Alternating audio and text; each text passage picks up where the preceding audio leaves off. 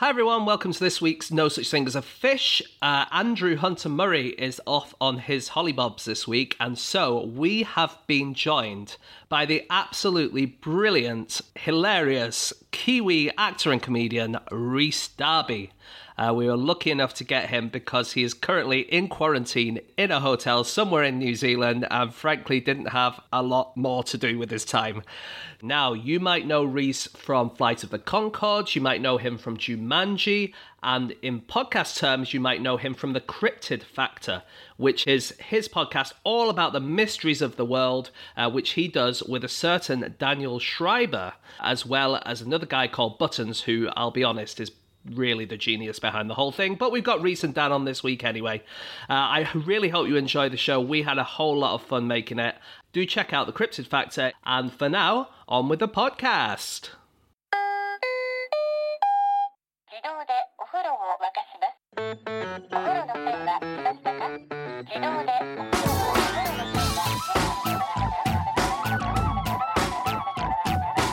Hello welcome to another episode of No Such Thing as a Fish, a weekly podcast coming to you from four undisclosed locations three in the UK and one in New Zealand. My name is Dan Schreiber. I am sitting here with James Harkin, Anna Ptaszynski, and Rhys Darby. And once again, we have gathered round our microphones with our four favorite facts from the last seven days. And in no particular order, here we go. Starting with you, Rhys. Well, in 1943, a spy who topped the Gestapo's most wanted list was New Zealander Nancy Wake, who once judo chopped a Nazi to death. I didn't even think that was possible. I don't know I why. know. Is it possible? I suppose you can, if you can chop a brick in half, you can chop a Nazi in half, can't you? I suppose. I don't. I don't think she chopped him in half. Oh, right, I think. I think. Hey, well, let me just check my notes. Yes, in half. Wow. I mean, those are strong hands, guys. Um, so tell us more about her. Well, she was the, and still is, I believe, the most decorated uh, female of any war. So she's a Kiwi. Uh, she became a spy. Now, she actually left home at the age of 16. I'm going to do the whole bio now. It'll take me 20 minutes. Um, she she left home at 16 uh, with 200 pounds in her pocket and went to London uh, and self-taught herself journalism. And then uh, she ended up in France, uh, and she was there during all the uh, the Nazi build-up, watching uh, Hitler's horrific actions in the early days, and decided Yeah, she inter- she interviewed Hitler, didn't she? Or at least she was sent to interview him. I, I, I couldn't find out if she Oh actually my got the interview. Ah, I couldn't find that. Maybe she didn't quite get through the crowds. yeah, But then Excuse she's me, Mr. Hitler, Mr. Hitler, a word, please. Uh, just, just, just about these, the whole Jew thing. What's, what's going on there, Mr. Hitz? she's missed an opportunity if she has the karate skills, you know, to have got him early, right? It's weird because it would look like an erratic Sig Heil, wouldn't it? It looked like, come on, just keep it firm up, and she's Well, busy you could chopping start it away. off in Yeah. the full extension of the Heil and then come whacking down. I mean, that could be what she did, but I don't think she did. In fact, I think the whole judo thing might have just been a little bit of a kind of um, uh, fluff. It, it may not have been knowing her. Uh, not that I do, but knowing um, the way she was trained, being ex-military myself, uh, a little bit of disclosure there. I, I too have been personal taught to uh, kill a man in four seconds using my bare hands. It was years ago now. I was, you know, 18 at the time, but it's more of a breaking of the neck from behind. I'm assuming that's what she did. Nice. Uh, but hey, you know, judo sounds cooler. But Oh, yeah, there we go. a- it sounds a bit like judo. Can I? ju- Have you actually been taught how to come up behind someone and kill them to death with a neck chop? Kill them to death. Kill them to death. is that really a thing? I always thought that was a myth that is. people told each other in the playground when they were twelve. No, no, it's it's you you learn unarmed combat. I was in the regular force cadets uh, in the New Zealand Army, so it was kind of an elite training school. And then once I was, I didn't actually do the the full on hand to hand combat till I was a signaller uh, two years later. And I remember doing it in Hobsonville Air Force Base, and we were doing unarmed training, and it was about yeah, there's a certain way you can kill someone in in under five seconds, basically. I don't want to divulge too much information. No. because it's a bit gross, but yeah, you know, I was trained. if anyone ever goes to one of Rhys's gigs, do not heckle him. That's what we're saying. Well, oddly enough, they don't. I think word got out because one, once someone did heckle me, and I went, "Excuse me, come here, come here." and they went, no, please, no, please, no, please. Actually, turn around. and he was never seen again. she was pretty um she was pretty badass wasn't she nancy wake in terms of you know i feel like if it hasn't been published yet a little book of quotes would be a really enjoyable read because she did do bad stuff to people like you know she Yeah. judo chopped someone to death and she said uh, i was not a very nice person and it didn't put me off my breakfast and i just love that little extra like she was like i had to do what i had to It's do It's quite And, um, isn't it? It's quite like you know from a action movie, the kind of thing someone would say. Yeah, exactly. And and there's a sort of famous story about the fact that when she went to help out, so she eventually helped out with the French resistance. And there's a story involving the fact that she was married to a Frenchman, she had to leave to London, but then she came back into France to help out. And um, she parachuted back into the country. And when she parachuted in, she landed in a tree. And that's where she was caught up. And eventually, her French contact found her um, hanging into this tree. And um, you, uh, you can guess her response then. So, the man who eventually finds her, the Frenchman, says, I hope that all the trees in France bear such beautiful fruits this year. Oh, She said, yeah. okay. And, she, she, said, looked down at him. I've got a lovely pair. steady on. she, she went, "Don't give me that French shit." And that's Did just she? again, just wonderful, badass. Well, this is interesting. She was she was gorgeous, and she this is part of her charm. So, as a, uh resistance fighter, uh, you know, she used to get through the guards by actually using flirtatious behavior and Yeah. saying, "Would you like to search me?" And she used her womanly charms, but also she had more balls than any man. So. She's an inspiration, and coming from a country uh, that she comes from, that I come from, New Zealand, with a, a strong uh, feminist background. We were the first to give women the vote, 1893. We have a very strong female leader right now that uh, the world is in awe of, and I- just feel it's kind of a this is a, a, a great person to talk about. Um, Yeah. because yeah, she's she's she's a a, a a force to be reckoned with, and I wish she was alive today because she could uh, she could turn a few heads. I don't know. I mean, she'd just be chopping people to death. I think. I, I think. I quite like. I mean, I think one of the very few areas where women get off better than men is that in stories like this, you're badass if you're a woman, but if you're a man, you're really mean. I mean, she was um, she was vicious, right? She Yeah. the time that she said Yeah, that she she wasn't. She sort of had to be, but apparently she didn't. She had a very bad temper, and she didn't survive very well in the post-war world because her Mm. predilections were more for sort of um, going around, upsetting people and killing people. But when she said she wasn't put off her breakfast, that was when she'd interrogated these French women, and she decided that one of them was definitely a spy, and so put her to death by firing squad. And then was like, yeah, didn't put me off my breakfast. Yeah. So she she was badass, but I think yeah, she struggled in peacetime to. I, I, I believe that you know people are born for their time in some in some ways, and when the war finished, she felt lost. She felt Yeah. like the action had stopped, and she didn't know what to do after that because her purpose was doing what she did, and she did it so well. And and I think there's a lot of people that fit into that, that same bracket. Yeah. She did say uh, when you were saying that she was quite attractive.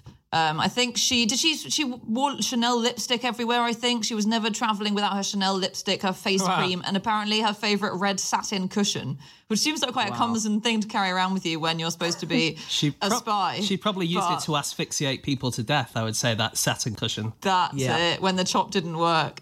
Apparently, she once fled a car that was under fire, that was literally about to explode, and then she ran back in order to collect a saucepan, a jar of face cream, a packet of tea, and her red satin cushion. After which the car immediately exploded. I mean, that's some weird behaviour. Um, but, But- she said that she never had any affairs, didn't she, during the war? Mm. Uh, and the reason being because she was so attractive. She said, "If I had accommodated one man, the world, the word would have spread around, and I would have had to accommodate the whole damn lot." So, if she'd have started shagging, she would have never got anything else done. That's what she Now said. you roll reverse, you roll reverse that one, and it just doesn't work. Exactly. exactly. um, it does seem surprising that there hasn't been a big sort of film made of her life. Maybe there has. Maybe this is there's a Kiwi film out there. Well, I think there's one in the making right now. And of course, they say the movie Charlotte Gray, which was a, a book as well, is partly uh, inspired by her. That but makes I've- sense. I've got another quote here because in the end of her, near the end of her days, she ended up back in, in London and living in the uh, the Stafford Hotel. Uh, by the way, so you guys have been there. The American bar, which is which is in that hotel, is where she would, uh, even in her eighties, would uh, get up in the morning and have a gin. Uh, she's a, always a good drinker. Lived to 98, by the way. So that makes me feel good about my drinking. You know, that doesn't affect you at all. Um, uh, now here's a quote. So she said in the end, because she actually sold her medals, uh, these all these medals she got, she sold them. She says, "Look, I'll probably go to hell anyway, and they'll only melt." Isn't that great? That's so good. Yeah, she this hotel that she lived in, um, she was given a complete um, everything was paid for. And I it's a concept I love, the idea of I think every hotel should have a resident badass or just someone with a history that Yeah. you can find at the bar and just go and get their story and they live there completely free. And so glad to know that that existed for her. I think that's really wonderful. You're thinking of Um, the major in Fawlty Towers, basically. She was the major of the Stafford Hotel. exactly. That's what I want. similar Every backgrounds. I was actually thinking when I when I found that fact out as well that uh, I was thinking to myself, in my older days, I'm going to end up in some cool hotel and I'm going to be the guy there that gets free drinks. I'm just going to have to achieve a few more things, but that, that, that is a great way to end your days, isn't I it? don't know. thought- You can either do more impressive things or you can set your sights on a less impressive hotel. So I think that maybe that's what the major did. Like the major kind of didn't do quite so well in the war, so we had to go to Fawlty Towers. Maybe Yeah. If you if you just go for a travel lodge, you could probably do that right now, Rhys. I could do that right now. Your Premier Inn level, Rhys. You, you could, So, whichever you want. The joke's on all of you because I'm already in a hotel. Okay, I'm in an isolation hotel at the Christchurch airport, and I'm never leaving here. I get three meals a day. They knock on the door, they deliver it in a bag. I don't have to do shit. I it's doing living the dream. living the dream. We should say that Rhys isn't in prison or anything. He's just in quarantine. It's not a sort of. That's very house nice of you. But there is a small courtyard where we are allowed to do a little bit of a run around once a day, if you like. I went out there yesterday and there was a guy out there having a smoke going, "Uh, How you going, Dubs? Yeah, you come back from LA, career's not going too well. yeah, I understand, you know, the old COVID and all that. yeah. Um, so a part of what um, Nancy was doing was smuggling people out of France. This is what a lot of people's roles was at this time, and to smuggle them to safety. And do you know, they, so a lot of resistance fighters would smuggle children over the border to safety, and they'd have to smuggle them out with their ID cards. And it became policy amongst the resistance to smuggle children's ID cards inside their sandwiches. Because apparently, one resistance fighter realized that the Nazis never searched the sandwiches that had mayonnaise on them because it might dirty their uniforms. that's And that's actually why they called it um, um, May I back in the, it was called May I as in to inspect the sandwich and then they changed it over time to Mayo. That's an, that's an amazing fact. Dan, you have had your place taken as the sender of it. dubious facts. Yeah. That might be. I knew it was a mistake bringing Rhys on. Um, the the French Resistance um, is there's so many interesting stories of amazing characters. Some quite well known names. One famous uh, person who became famous later in life, but was part of the French Resistance, was the great mime act Marcel Marceau. Was he? And yeah, and it's really a sweet story. he must have been. He and, He, must have been a signal man as well. I reckon, like Rhys. don't you think? He'd be able to get anything across. What's that, Marcel? It's windy. You're, you're stuck in a box. Hang on, he's pulling on a rope here. He's he needs a rope, does he? No, he's already got one. What's Rhys Sorry, is Dan. doing some extravagant mime here, which you won't be able to feel the benefit of at home. But Oh, is very this audio only, is it? I was told this was a visual. We'll we'll film you. I'm from more of now a on. physical comedian. You can see why you're such a successful podcaster. Um, yeah, he uh, he had been studying. Marcel Marceau had been studying mime already at that point, and they snuck out a lot of children um, across the border. And part of the problem is, you know, children kind of don't get it. It's really hard to get children to understand the concept of you have to be absolutely quiet and and so on. And so Marcel used to do mime acts to them and using his mime and sort of entertaining them, sort of, as it were, trick them into going silent so that they were part of this act. He rescued over 70 children and his brother over 350 children. And I believe his brother was involved in doing the mayonnaise trick as well with the ID cards.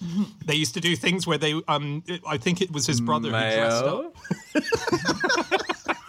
Still running with it. May I? Um, but they did stuff like they'd go near the border and they would throw a stick over and they'd get the kid to chase it and the kid would go pick it up but then they'd be over the border and then they were fine and they had their id card and their mayonnaise sandwich so they could just get on with life um, They were dogs. We say children, we mean dogs. Yeah, that's what I they were thinking, smuggling so- dogs out. Chase the Uh, stick, mate. It was a ball. Come on, Dan. It was a ball. They weren't throwing sticks for children. sticks balls all sorts of things But he was, I think it was Marceau's, maybe his cousin, Georges Loinger, maybe it was cousin, his cousin and brother, but um, his cousin, George, sort of sort of led a lot of these efforts. And he died in 2018, age 108. So maybe the key to Wow. longevity is gin in the morning and just saving loads of kids' lives. yes Yeah. Well, we're halfway there. Yeah.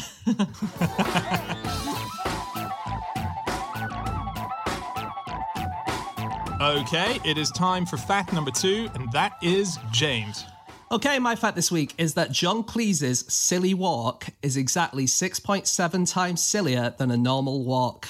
Of course it is. Okay, so first of all, for anyone who's young listening to this, this is a, uh sketch from Monty Python. Uh, and for anyone, Oh, you should not have to say that. Come on. I know, Even if you're but- young. Please. I know, but you've got If you're to. young and you and you didn't know that, ask yourself a question. Why don't you know that? Wow. That's a real slam. See, that's the kind of comedy slam you'd get from watching the comedy greats. So there was a couple of scientists called Nathaniel Dominy and Erin Butler uh, who happened to be married, and they are both at Dartmouth College in New Hampshire. Uh, and they looked at how John Cleese's knees flex when he was walking, doing his silly walk. Uh, and they found that occasionally his knees bent around 110 degrees when he walked, when in a normal person they would bend around 20 degrees. And they kind of put in that and a whole load of other parameters, and they worked out that his walk is exact on the show is exactly 6.7 times more variable than a normal walk. Although when he did the live performance in 1980, it was only 4.7 times more variable. So they thought maybe as he was getting older, he was getting a bit less silly. So Amazing. Ah. But but it sounds to me like you're using, well, they are at least, uh, and you're reiterating the the scientific mathematical elements. Um, how does that adjoin, to use a, a knee term, uh, with silliness per se? I feel like I've done a TED talk on a subject I don't understand, but I'll answer that question anyway. Um, they had to work out what silly meant, and they decided that Right. silliness was just basically variability, and they kind of put the two together and said the more variable that you are, the more silly you are.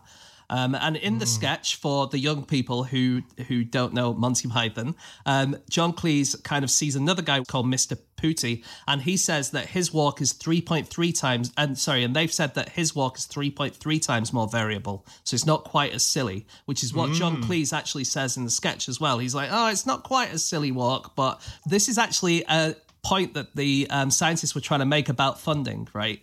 And they're saying that often when you're a scientist, you have to go through this really difficult peer review process to get your funding normally. But what if you just had one person like John Cleese just assessing you when you walked in and seeing how silly you are or how good your science is? Maybe that would be a better way of doing it than just this massive, complicated peer review system. So they're trying to, they say they're trying to make an important point when actually just looking at the silly walk. Right. Wait, so they think you should just have one bloke read read what you've written and say, yeah, it's good to go. That's what they were suggesting, yeah.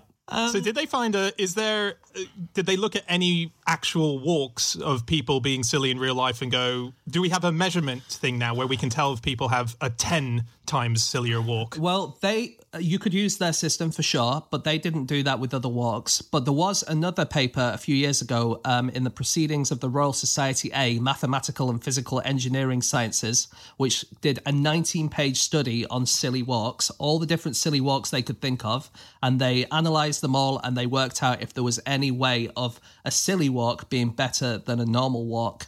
Uh, And they said that basically there is no there is no silly walk which is more efficient than a normal walk. They all waste more calories, um, so there's no point having a ministry of silly walks at all. They say that they should cut off all funding, and there's no point in making a ministry of silly runs either because they're not better. But Rhys, I don't think you agree. But that in its fact is silly because for a start it's 19 pages long, which is just silly. and and also the fact that uh, a walk is going to burn, particularly with the silly nature, more calories. That's wonderful because you want to get more fit. In other ways, you're going to hurt your joints. And let's move on to the fact that John uh, hated that sketch, wished he'd never done it. Really? Because you know, he, everywhere he would go, because it was it's phenomenal. It's an amazing piece of work. And people would say every time, "Do the silly walk, do the silly walk," you know. And of course, the older he got, he couldn't he couldn't do it, and he for a start didn't want to have to do that crazy walk um, because it it it you know it, it it starts to hurt your limbs. This is also coming from me, a physical comedian. Uh, who sort of, you know, obviously very, very much inspired by John. Over my tenure of, uh, which happened to be 10 years, of uh, it's actually it's more like 20 but uh, what's what's half a career between friends? Um, i ended up hurting my joints and at the moment i mean uh, the last couple of years i haven't been able to do the, the physical comedy i once did. Um, but i never not liked it but i don't like it now and i see why he uh, started to regret it uh, Yeah, and also he's he's had hip transplants. His his knees are shot to death, and people still ask him to do it. And so yeah, God, it's, yeah. it's a If you look at that walk, it does seem that maybe that's the reason he's had to have a lot of li- uh, sort of knees and joints replaced. I mean, that's going to crack your crack your knees. like you look it's a hard one to to emulate. I don't know if anyone's tried to do it as well. I mean, a lot of it is the the fact that he's so lanky yeah, uh, back in the day, and he he had s- such uh, great um, extensions and control over those would, ridiculous limbs. yeah. I like extensions as if he had sort of some robotic additions to his own body. But he was inspired by a guy called Max Wall, who was a music hall and kind of panto entertainer guy who was big in the 20s and the 30s. And he pr- played a character called Professor Wallofski, who did this really, really stupid walk. It's very similar if you watch it. And Oh wow! still very funny. And he played a pianist who also did this stupid walk. But um, he was a great character, Max Wall. So he married a woman called Marion, and he's called Max. And they had five children. They called the first Michael. And then they thought, oh, wow, we've done the three M's thing. And so they went on to have four more children and called them Melvin, Martin, Meredith, and Maxine.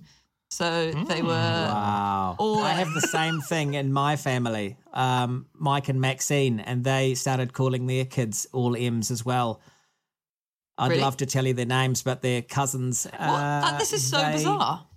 Yeah, they they've. I, I, I should find out while you're um, while you guys are rambling on with your facts uh, about.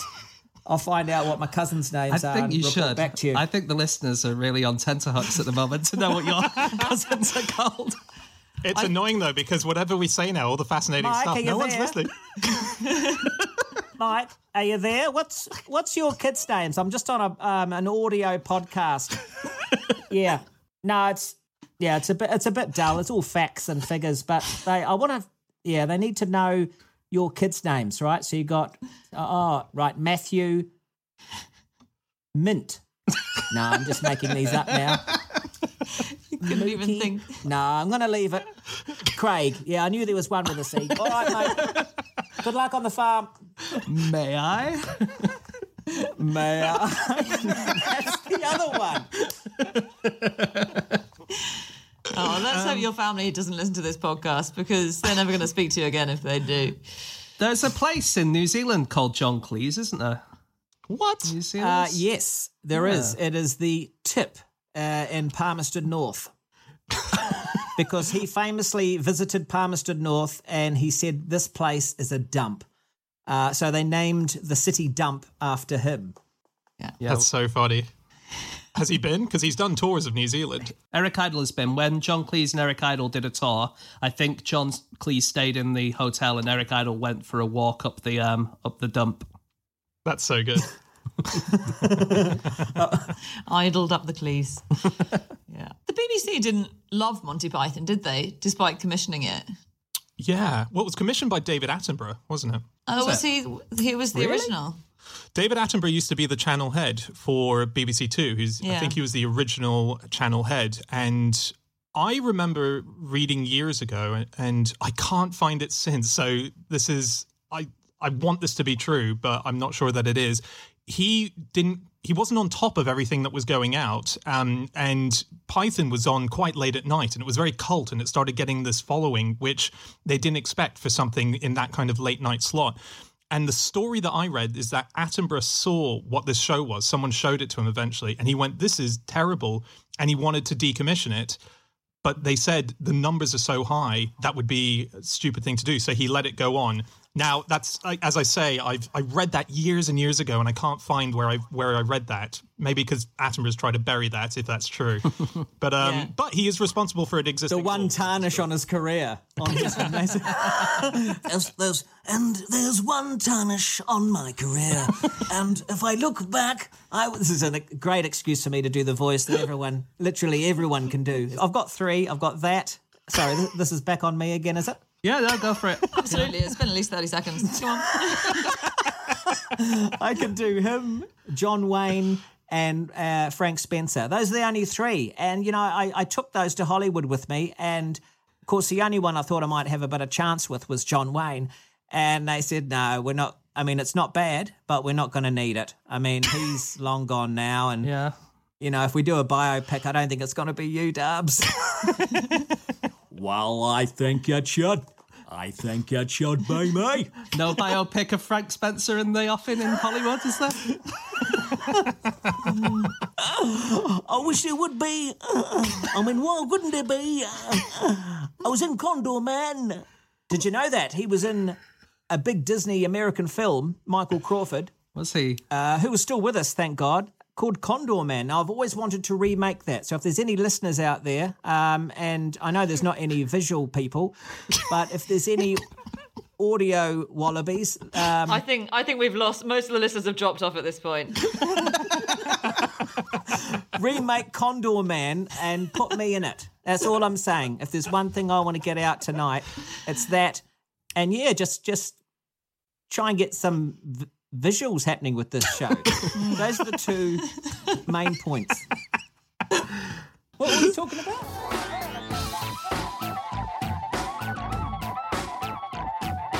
Okay, it is time for fact number three, and that is Anna. My fact is that in 1814 there were days of rioting in Dublin because a dog who was supposed to be starring in a play failed to show up on stage. Why did he not turn up on stage? What was. Well, he was actually demanding better pay, which the dogs had a very strong union in the early 19th century, uh, the Hang Act- Dog Actors. Union. How talented was this dog? Could it talk? It couldn't. It, it well, it could talk in dog. It could bark. Um, Yeah. Dogs could understand it, but well, How, actually, how's your how's your treatment? Rough, rough, it's rough. wow. I, my dad literally told me that joke when I was five, and even then, Well, there you go. We're still rocking it. I rolled my eyes. Yeah. uh, so this was a play that was very famous at the time. Actually, it was called The Forest of Bondy, and it was based on a play called The uh, Dog of Montargis, Le Chien de Montargis. Which was written in France in 1814, and it was a phenomenon. It was so popular that it was immediately adapted into English and played around Britain and Ireland. And yeah, it was being put on, and there was a big hoo ha about it being put on in Dublin.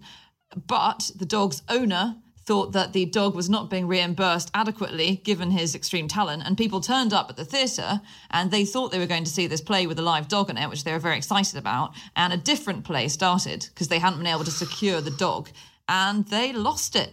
and there was rioting, and so like chandeliers were broken. The Wow. orca- the whole orchestra fled, so all the instruments were destroyed. Boxes were pulled down, doors were flung off their hinges, and this just went on. So the following night, the audience returned, thinking surely they'll give us the dog tonight. Same thing. Tried to put on a different play. Same riot, and it went on for days.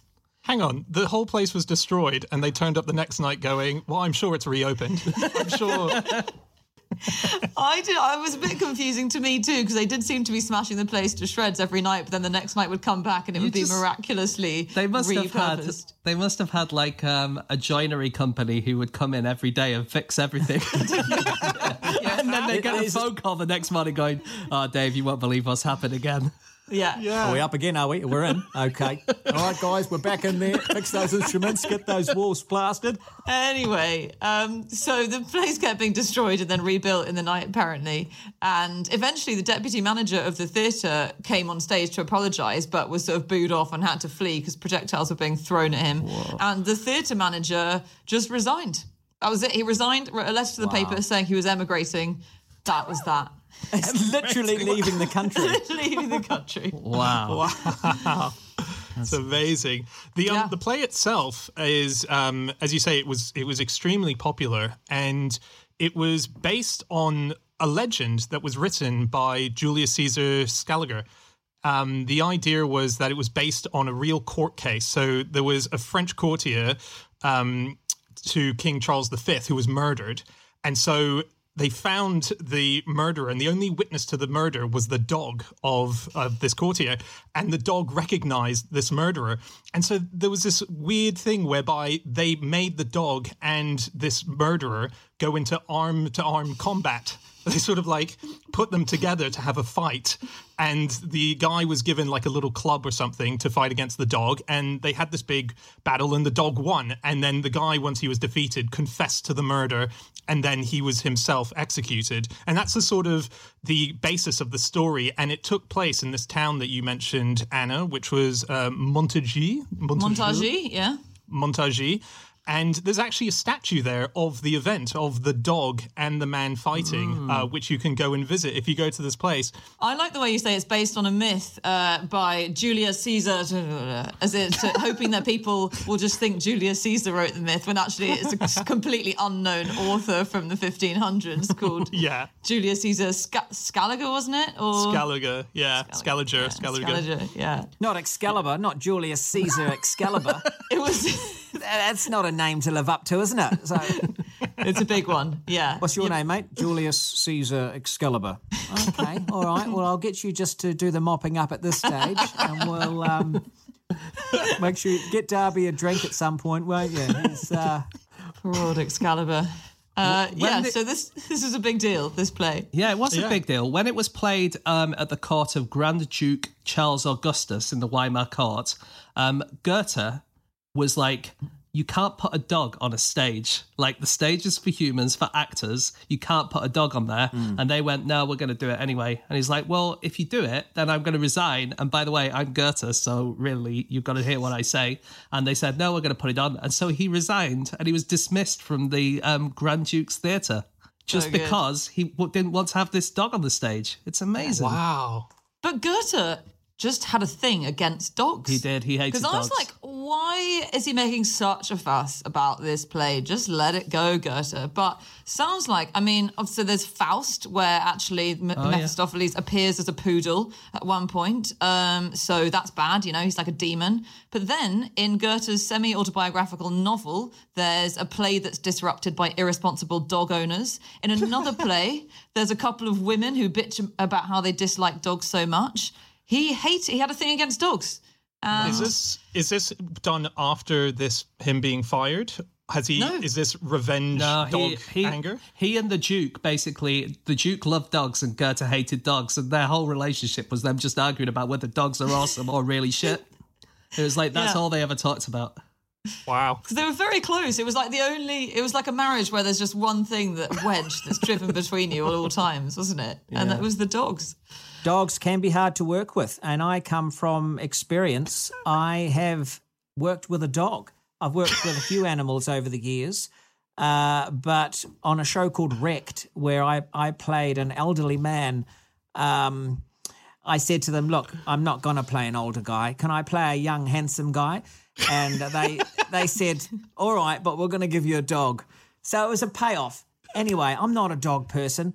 I've said this many times over the years, uh, but they, like you guys, didn't listen. And so I got a massive dog. They gave me a Great Dane, like it's the heaviest dog you can imagine. And this is in Fiji, we're shooting it. And they said, oh, yeah, these are all trained dogs. They're not. They're just not wild dogs. Okay. So they don't have acting dogs in Fiji.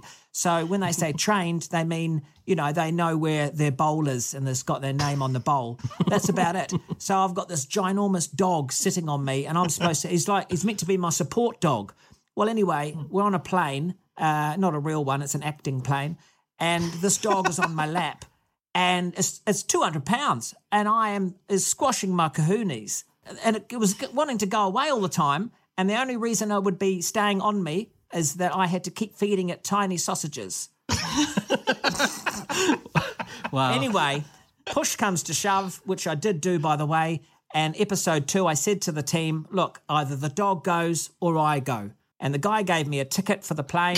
and I called my lawyers, uh, who are also my agents. And the dog was out on its beautiful hind ass. Really? Is that a You dog did feature? dog. Yeah, gone. Of course. Well, what would you rather have? Me or a massive dog? Don't make people answer that. Yeah, unfortunately.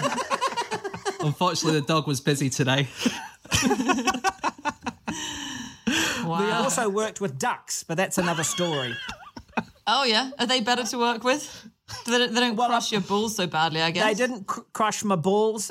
Uh, so we got along quite nicely, actually. Pierre, and if you watch the movie, it's called Love Birds. I actually fall in love with the duck. It, it crash lands on my roof, and um, yeah, I, we, we sort of we hang out. There's also a, a, a female I'm in love with, but the duck does come between us, and uh, eventually I don't want to spoil it, but I've got to let the duck go.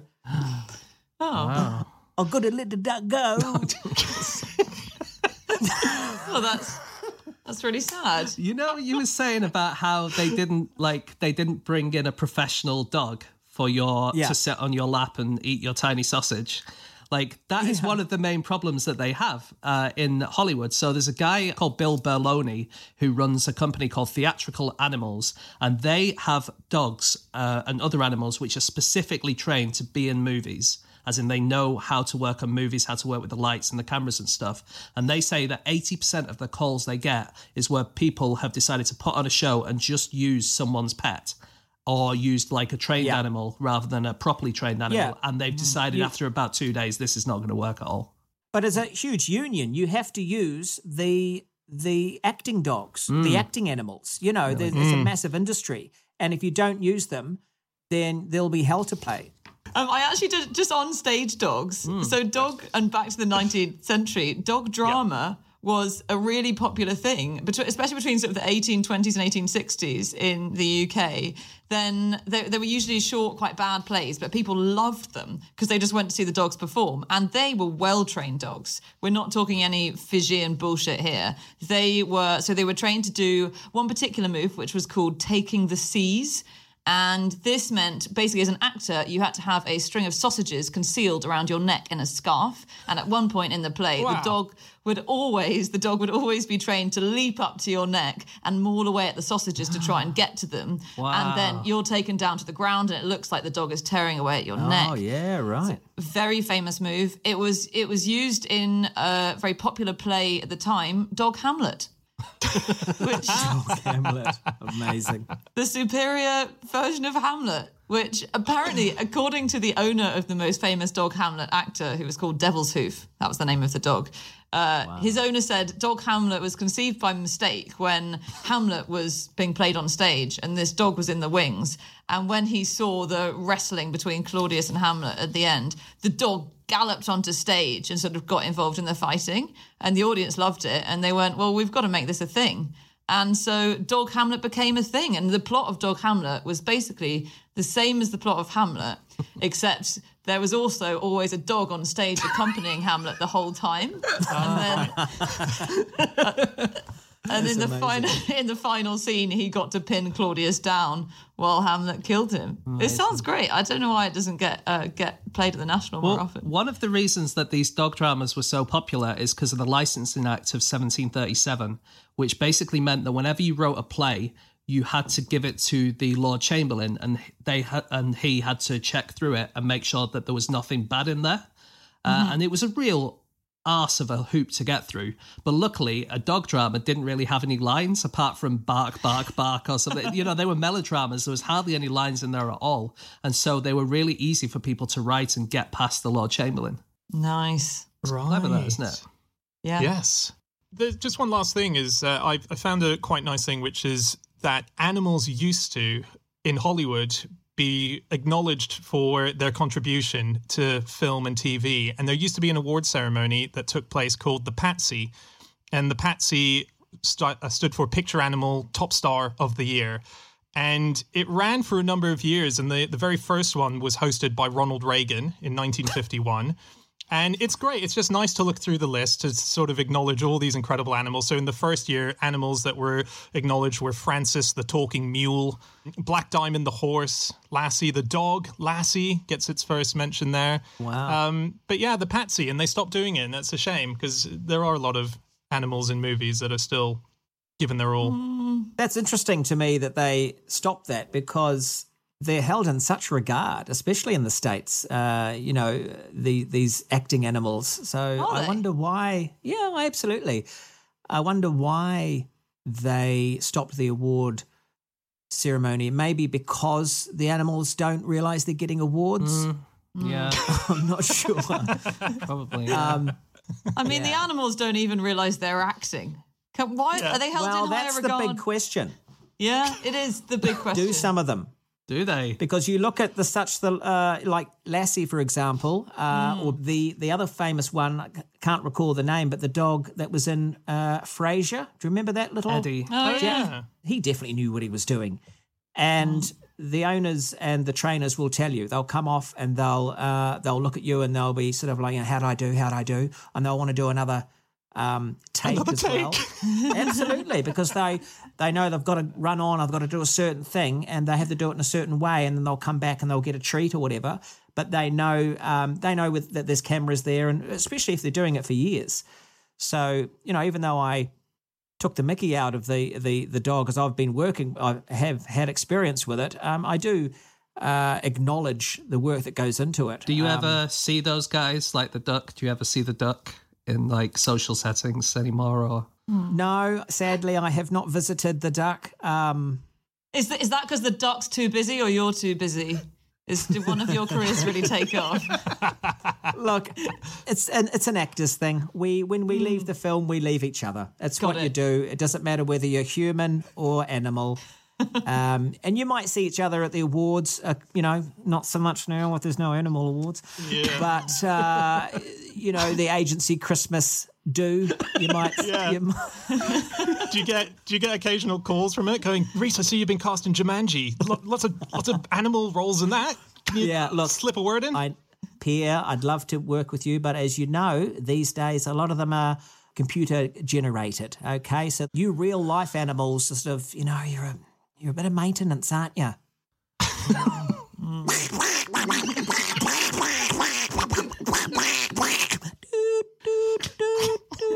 wow, how rude.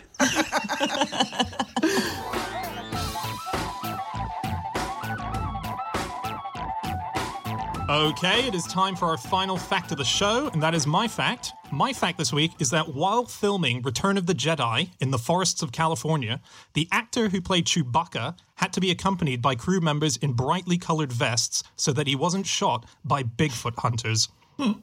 wow, So Amazing. Yeah, and this is um, for a long time. This was a sort of a, a legend of the behind-the-scenes filming that no one had properly verified. But Peter Mayhew, who sadly passed away last year, uh, who played Chewbacca in all of the movies right up until sorry, the that's last. Sorry, that's Mayhew, not May I, isn't it? Mayhew. Mayhew.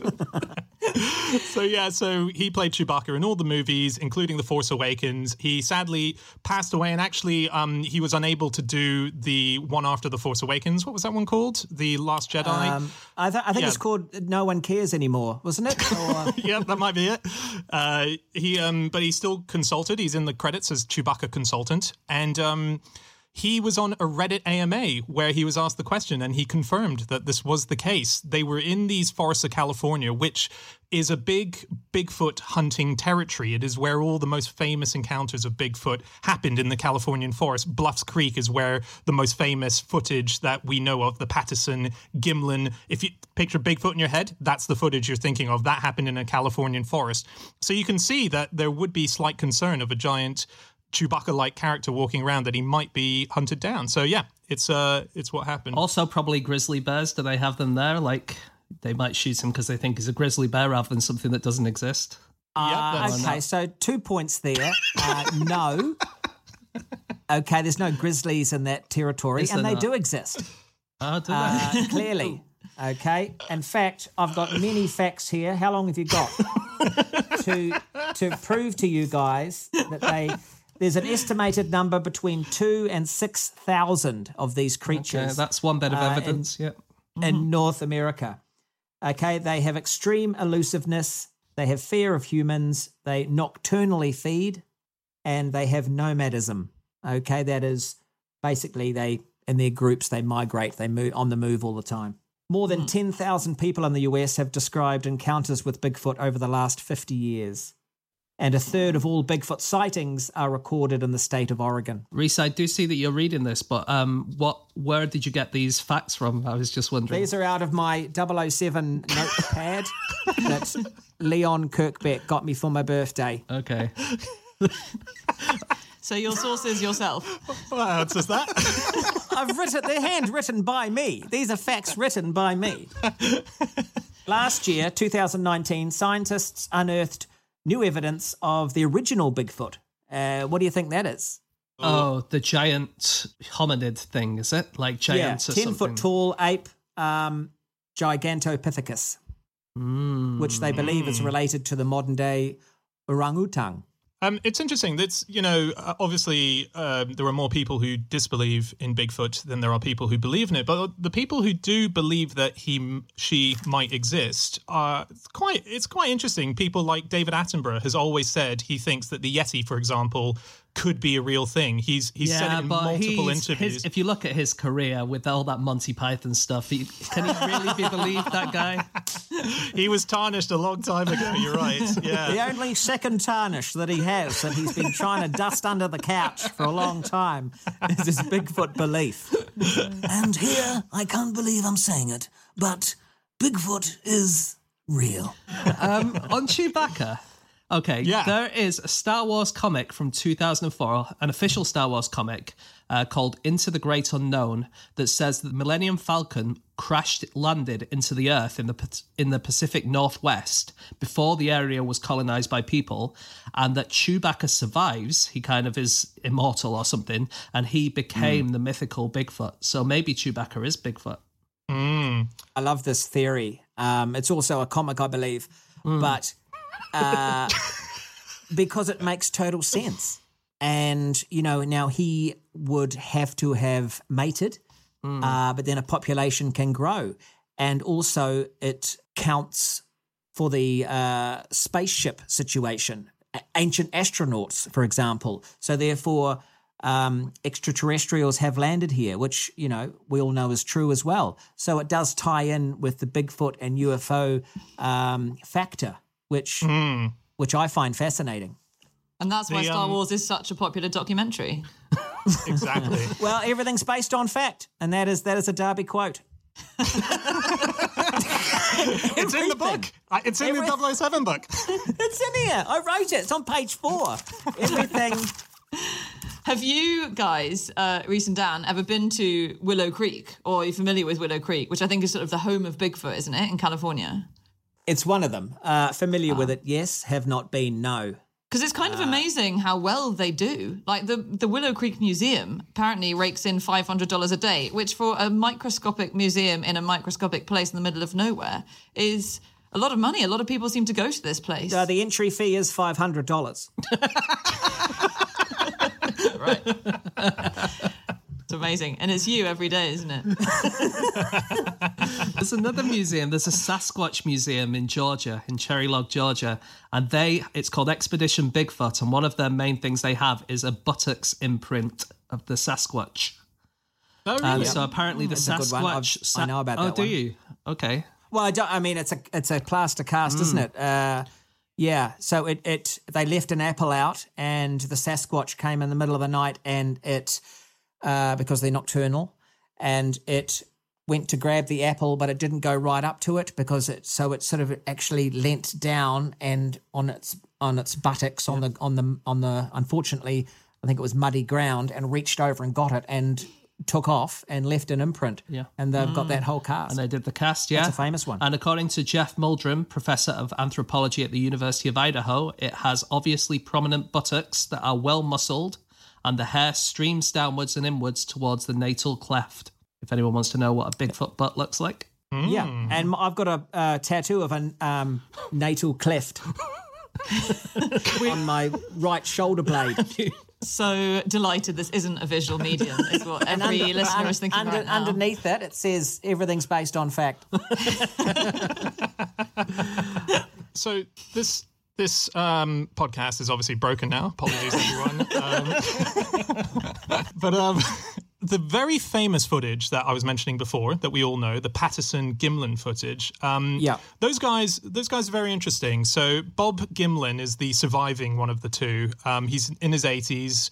And I've met him. He, you? And you've met him, Rhys, which is so interesting Yeah. because he wasn't a Bigfoot hunter. He was uh, he was basically a um, daredevil to an extent. He used to ride Stuntman. Um, yeah, he was a stuntman and he used to ride carts through the canyons. He was courted by Evel Knievel to be part of his daredevilin team. And that was going to be his whole career. And then he was filming this thing with Patterson where they were actually filming a movie about someone else's account about these eight men in California uh, when they suddenly found Bigfoot and took this footage. And for 35 odd years afterwards, Gimlin's life was effectively ruined because no one believed them what they were saying. His wife used to get teased at her workplace, and constantly people would be revving up to their house saying, Let's go, Bigfoot, you know, drunk people. Hmm. And then I think it was in the early 2000s, he decided to show up to a conference where suddenly he was met as if he were a god. And it was only then that his life turned around. And it's interesting that just in those 35 years, it didn't break him down the sort of the, what it did to his life that he sort of admitted it to being a hoax. He's always stuck by his guns. yeah. Oh, that's nice. He found his people. Yeah, exactly. Because That's when when they got the um, footage, um, Patterson was a bit of a showman and took it around everywhere, but Gimlin didn't really want to have anything to do with that. He just wanted to look after his horses and stuff. And so Patterson hired someone to pretend he was Bob Gimlin. No, Yeah, Really? And they, Really? they massively fell out. I mean, this is what I read. I don't. Rhys might know this, but like, yeah, they massively fell out, and it was only towards the end of Patterson's life that they kind of made up. Um, in fact, when Patterson went around with his cousin, I think, who's called DeAtley, they were making so much money that they did the classic thing of at the end of each night, they would go back to the hotel room and have money fights where they threw money at each other because they were making so much from this. Jesus. Yeah. The flip side to that is while Patterson is having these money parties, throwing them around the room, um, Gimlin sold the rights to the footage to a fellow Bigfoot researcher for 10 American dollars. Wow. That's Yeah, that's crazy. all it's a he crazy made from story. it. You've got to get that in tiny denominations to make a good money fight out of that. I was um, reading about um, what scientists thought of this film. Uh, there's a guy called John Napier who's like a big Bigfoot uh, scientist, and I think Yes. kind of uh, kind of fair on both sides as far as I was reading it anyway. And he thought Yeah. that he was quite struck by the way that the Bigfoot walks in a really exaggerated way. And he says, "Why ruin a good hoax by ordering an actor to walk in such an artificial way?" Sorry, how how many times more silly is the Bigfoot walk than an ordinary walk? yeah. There's an there was an anthropologist called Daniel Schmitt who said on this. He said either this is a person trying to walk funny, or Bigfoot walks in a manner that is more or less identical to a person walking funny. And let's not forget, it has breasts. Let's not forget that. Progress. It's Yeah, female. because yeah. why would you put a put uh, breasts on a on a fake Bigfoot suit? You know, give you that extra moment of difficulty to to get that accurate in terms of its movement and you know go to those troubles. There's there's you know I'm not here to to scientifically prove and argue this case, but you know there's if you do want to dive into it, listeners. Uh, please cross over live now to my podcast, The Cryptid Factor, which you'll absolutely Wow. enjoy. It's also it's visual. It's not just audio. Although we're not we haven't got the visuals up yet, but uh, it's like this. There's less facts. I can't believe our podcast has been one long advert for the Cryptid Factor. We're not putting this out. We need listeners. Can I ask? And I, I can't even believe I'm going down this road. What am I doing? Uh, I hate myself. But um, if there, presumably there are male big feet as well, uh, because if it's just female, how are they breeding? Or do the males also have breasts? Uh, how is that working? No, it's there's male and there's female and there's youth, and people have seen all three. You Okay, know, so it's uh, not they- just females that the people. No, it have just so happens in this footage, uh, Bigfoot in this footage is actually called Patty. Just a little nugget there. Um, Patty Mm. the Bigfoot is the name that's given to her. Um, the Bigfoot Research Organization uh, go out and they do expeditions every year, maybe four times a year. And you can sign up if you go on the BFRO website. You can be part of an expedition to try and find these things. And quite often, almost every time, they will at least hear the howls in the forest. And you know, it's it's it's well worth your time. Well, but let's. I mean, that's a matter of opinion. But Look, you can either do that or go and watch dogs on stage. It's up to you. can I just? I know it seems totally unrelated, but can I say something about the Yeti, which I found really amazing? it's very related, yeah. Well, you know, I don't know if the Bigfoot fans hate Yetis or whatever, but so the Yeti is obviously the sort of Nepalese equivalent of Bigfoot. So it's mm. Yeti and Abominable Snowman are Himalayas, Bigfoot, Sasquatch, they're North America. And a Yeti finger was once smuggled out of Nepal by my personal favourite actor, Jimmy Stewart. That's right. It's, it's an How insane did story. where did he smuggle it? What where did he put it? Where did he put this finger? no, no. Wouldn't like- you like to Did he cover it in mayonnaise first? Is what I'm asking. May I? Absolutely not. Um, so Oh, Now, see, that would have worked so much better if you guys had video because. Can I just say, I put a finger Rhys, right up. We we used to have our own TV show, and every time you say this would work well in video, it's a dagger to our hearts. Oh, I'm so sorry. and also, if there are any BBC commissioners listening, they're going, "Thank God we definitely did the right thing." There. yeah, you'll hear next week. Okay, you've you guys, you've got the visual show, but you're gonna have to have Rhys Darby. That's that's how it's gonna come. I'm, That's going to be about Bigfoot. No, we got decommissioned by Attenborough, Ah. interestingly. Yeah, he came back just for a one off decommission. again. I can't believe that guy. I know so many cock ups in that career. Um, Anna, can I Uh, ask what happened with? yeah. Um, did you say Jimmy Stewart? What happened with Yeah. his um, with his Yeti finger? Where is it now? And the finger. Well, thank you for asking, James. So this basically started when there was a Yeti hand, apparently, that was in a Nepalese monastery in the 1950s. And basically, there was a guy who had a great name, of this huge oil magnate called Tom Slick. Very cool name for someone who's made wealthy from oil. And he organized this expedition of scientists to go and basically get the Yeti hand.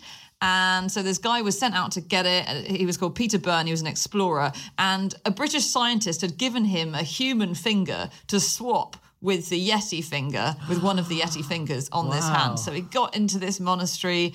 It's a bit up in the air whether he got permission from the monks or whether he just stole it. But essentially, he hacked off the Yeti finger, replaced was it, with this human finger. Wow. Yeah, stole, Yeah. stole. We're falling on the side of stolen. Um, but then it happened that he was mates with James Stewart and James Stewart's wife Gloria, who happened to be in the area. And so he said, "I'm so sorry, guys. Would you? I heard you're going to the UK. Would you mind taking this Yeti finger back with you?" and they did, and they they smuggled it out in Gloria, Jimmy Stewart's wife's uh, lingerie case, which I actually didn't even know that was a thing. But apparently, Case, yeah. no one searches lingerie cases. In fact, they asked at customs at the other end in Britain, you know, did what did you open the lingerie case? And the customs official said, "No, of course not. We'd never open a lady's lingerie case." So I should say that they have done analysis on this finger, which was kept in the Hunterian Museum. They've done some analysis recently, and it is in fact just a human finger. Turns out, according He swapped to it back. He swapped it back. There's sorts of that. They always must have there's got swap always a, a response, isn't there? That's the good thing about this kind of thing. Because, yes, because now Jimmy Stewart or Tom Slick has the actual Yeti hand. And of course, if you've got that that finger, you're not going to divulge that information. That's up in your in your glass cabinet up on the third floor near the landing Buy Yes. your Bigfoot books. So oh, right. it's, in, it's in the notebook, guys. It's in the notebook. I love how respectful James and Anna are being to you, Rhys. If I said this, I'd get fucking murdered. Oh, yeah, please. but Dan, don't forget who edits this thing. I'd like to get a copy of all the things that I said that don't end up in the show. I'll throw them on my show. Okay, that's just that's going to be all the things Yeah, you said. I'm so we sorry. can just send you the full show. There's a limit. There's a limit on the size of file I can send.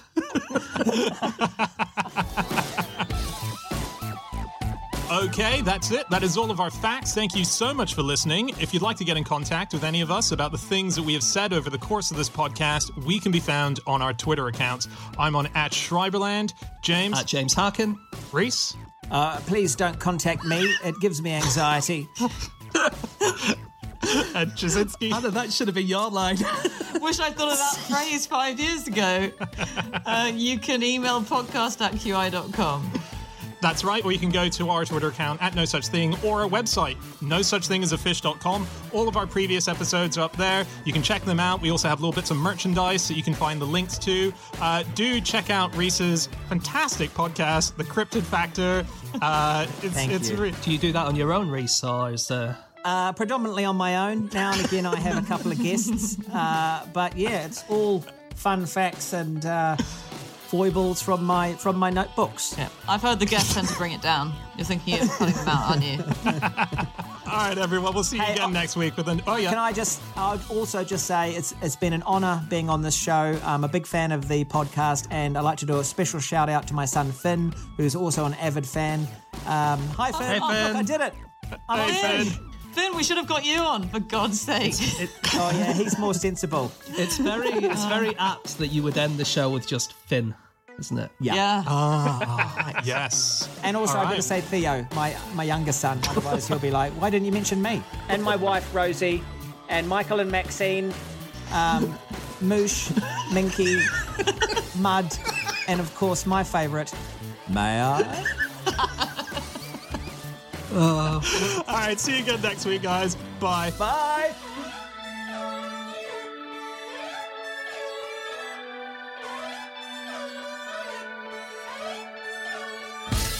I just want to look you in the eye really quickly and check, because it's very hard to tell with you. Do you believe that Bigfoot is the real thing? Are you talking to me? I am, yeah. Yes. Cool. Yes, absolutely. Isn't it fun? Isn't it fun to think that? Yeah. And I'm all it is about fun. Yeah.